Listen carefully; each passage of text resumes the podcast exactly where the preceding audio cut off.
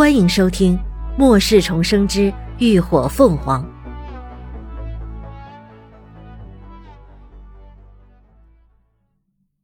第四十五集《诗经》。李牧一脸激动的来到林鸾面前，摊开手掌：“是从僵尸脑子里蹦出来的。”林鸾定睛瞧去，就见李牧手里正握着一颗沾满了脑浆血污的东西，在阳光下。折射出点点亮光，这是《诗经》。林鸾眼睛一亮，没想到这么快就进化出《诗经》了。前世丧尸具体进化《诗经》的时间，他并不太清楚，也是在逃亡路上偶然发现的。不过算算时间，也是在末世后一个月左右。林鸾脱下手套，伸手接过那枚《诗经》。掌心凝出一滩水，将它冲洗干净。顿时，一颗花生米大小、晶莹剔透的圆形透明晶体显露在众人面前。这是《诗经》，能让异能提升的《诗经》。林鸾望着李牧期待的目光，语气肯定：“这些丧尸脑袋里的能量核可是好东西，能成为异能者修炼异能能量。”将来还是末世里最主要的流通货币。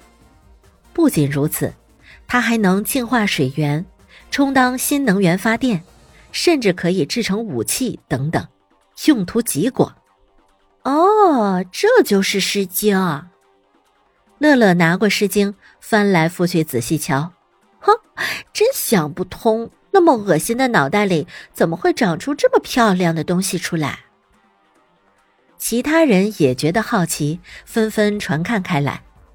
林鸾勾唇：“这是初级丧尸进化出来的透明诗经，等级越高的丧尸，诗经颜色也越鲜艳，就跟宝石一般漂亮。将来的诗经也会直接用颜色来命名，从初级到五级，分别是透晶、白晶、粉晶、黄晶。”成精、赤精，而六级以上的诗经则不再有颜色区分，全部都是金色的球体，只是大小不同而已。那诗经要怎么利用？孙微微一想到诗经能提升自己的异能，不免有些迫不及待。她迫切的想要变强。诗经本身都具有毒素，但经过处理后可以直接吞服。林鸾道：“哎，直接吞服啊！”乐乐吐了吐舌头，做出犯呕的表情。那老大，这也太恶心人了。李牧也咽了咽口水，一脸嫌弃。虽然《诗经》看起来晶莹剔透，十分美丽，可一想到它的出产地，就实在让人接受不能，更别说生吞了。呵呵。也能通过异能直接吸收《诗经》里的能量。林鸾笑了笑，又道：“众人顿时露出一副还好的表情。呃，不过呢，是在三阶之前都得吞服。”林鸾继续幸灾乐祸的补充。众人，哎，啊，三儿，为什么你会知道这么多？啊？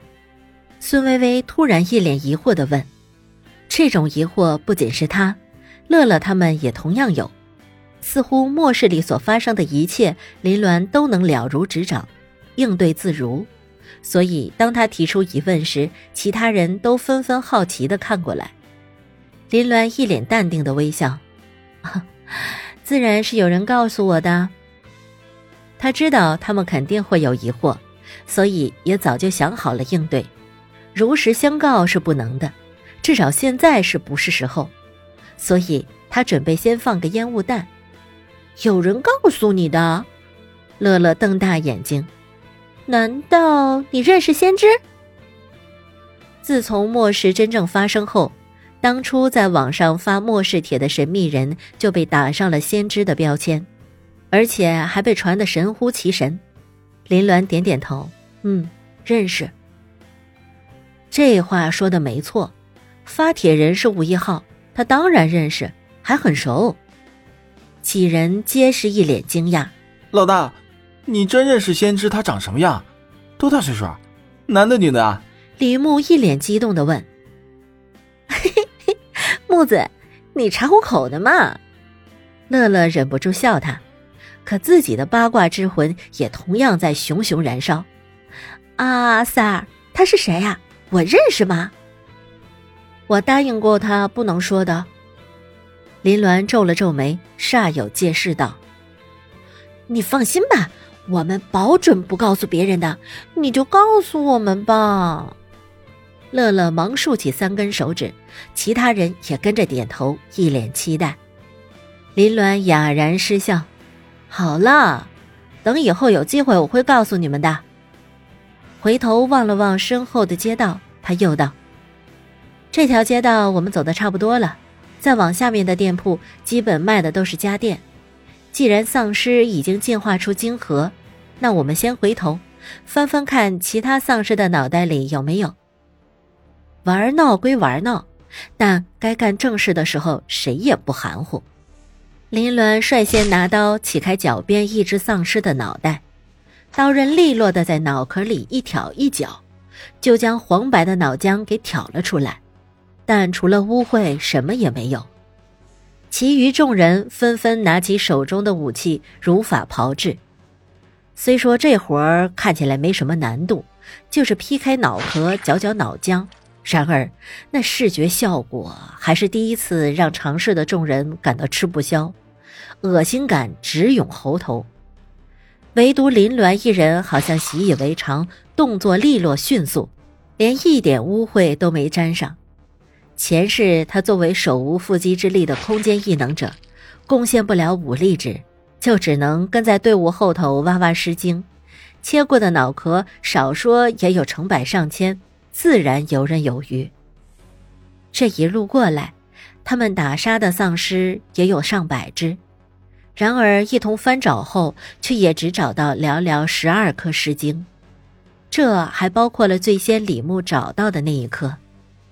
看来，丧尸才刚刚开始进化出尸精，进化的早晚应该也跟丧尸尸化的时间相对应。有了尸精，异能者的异能就能得到提升，然而丧尸也该进化了。林鸾收起心思。将收集到的尸精用水冲洗干净，借着背包掩护，全部都收进了空间。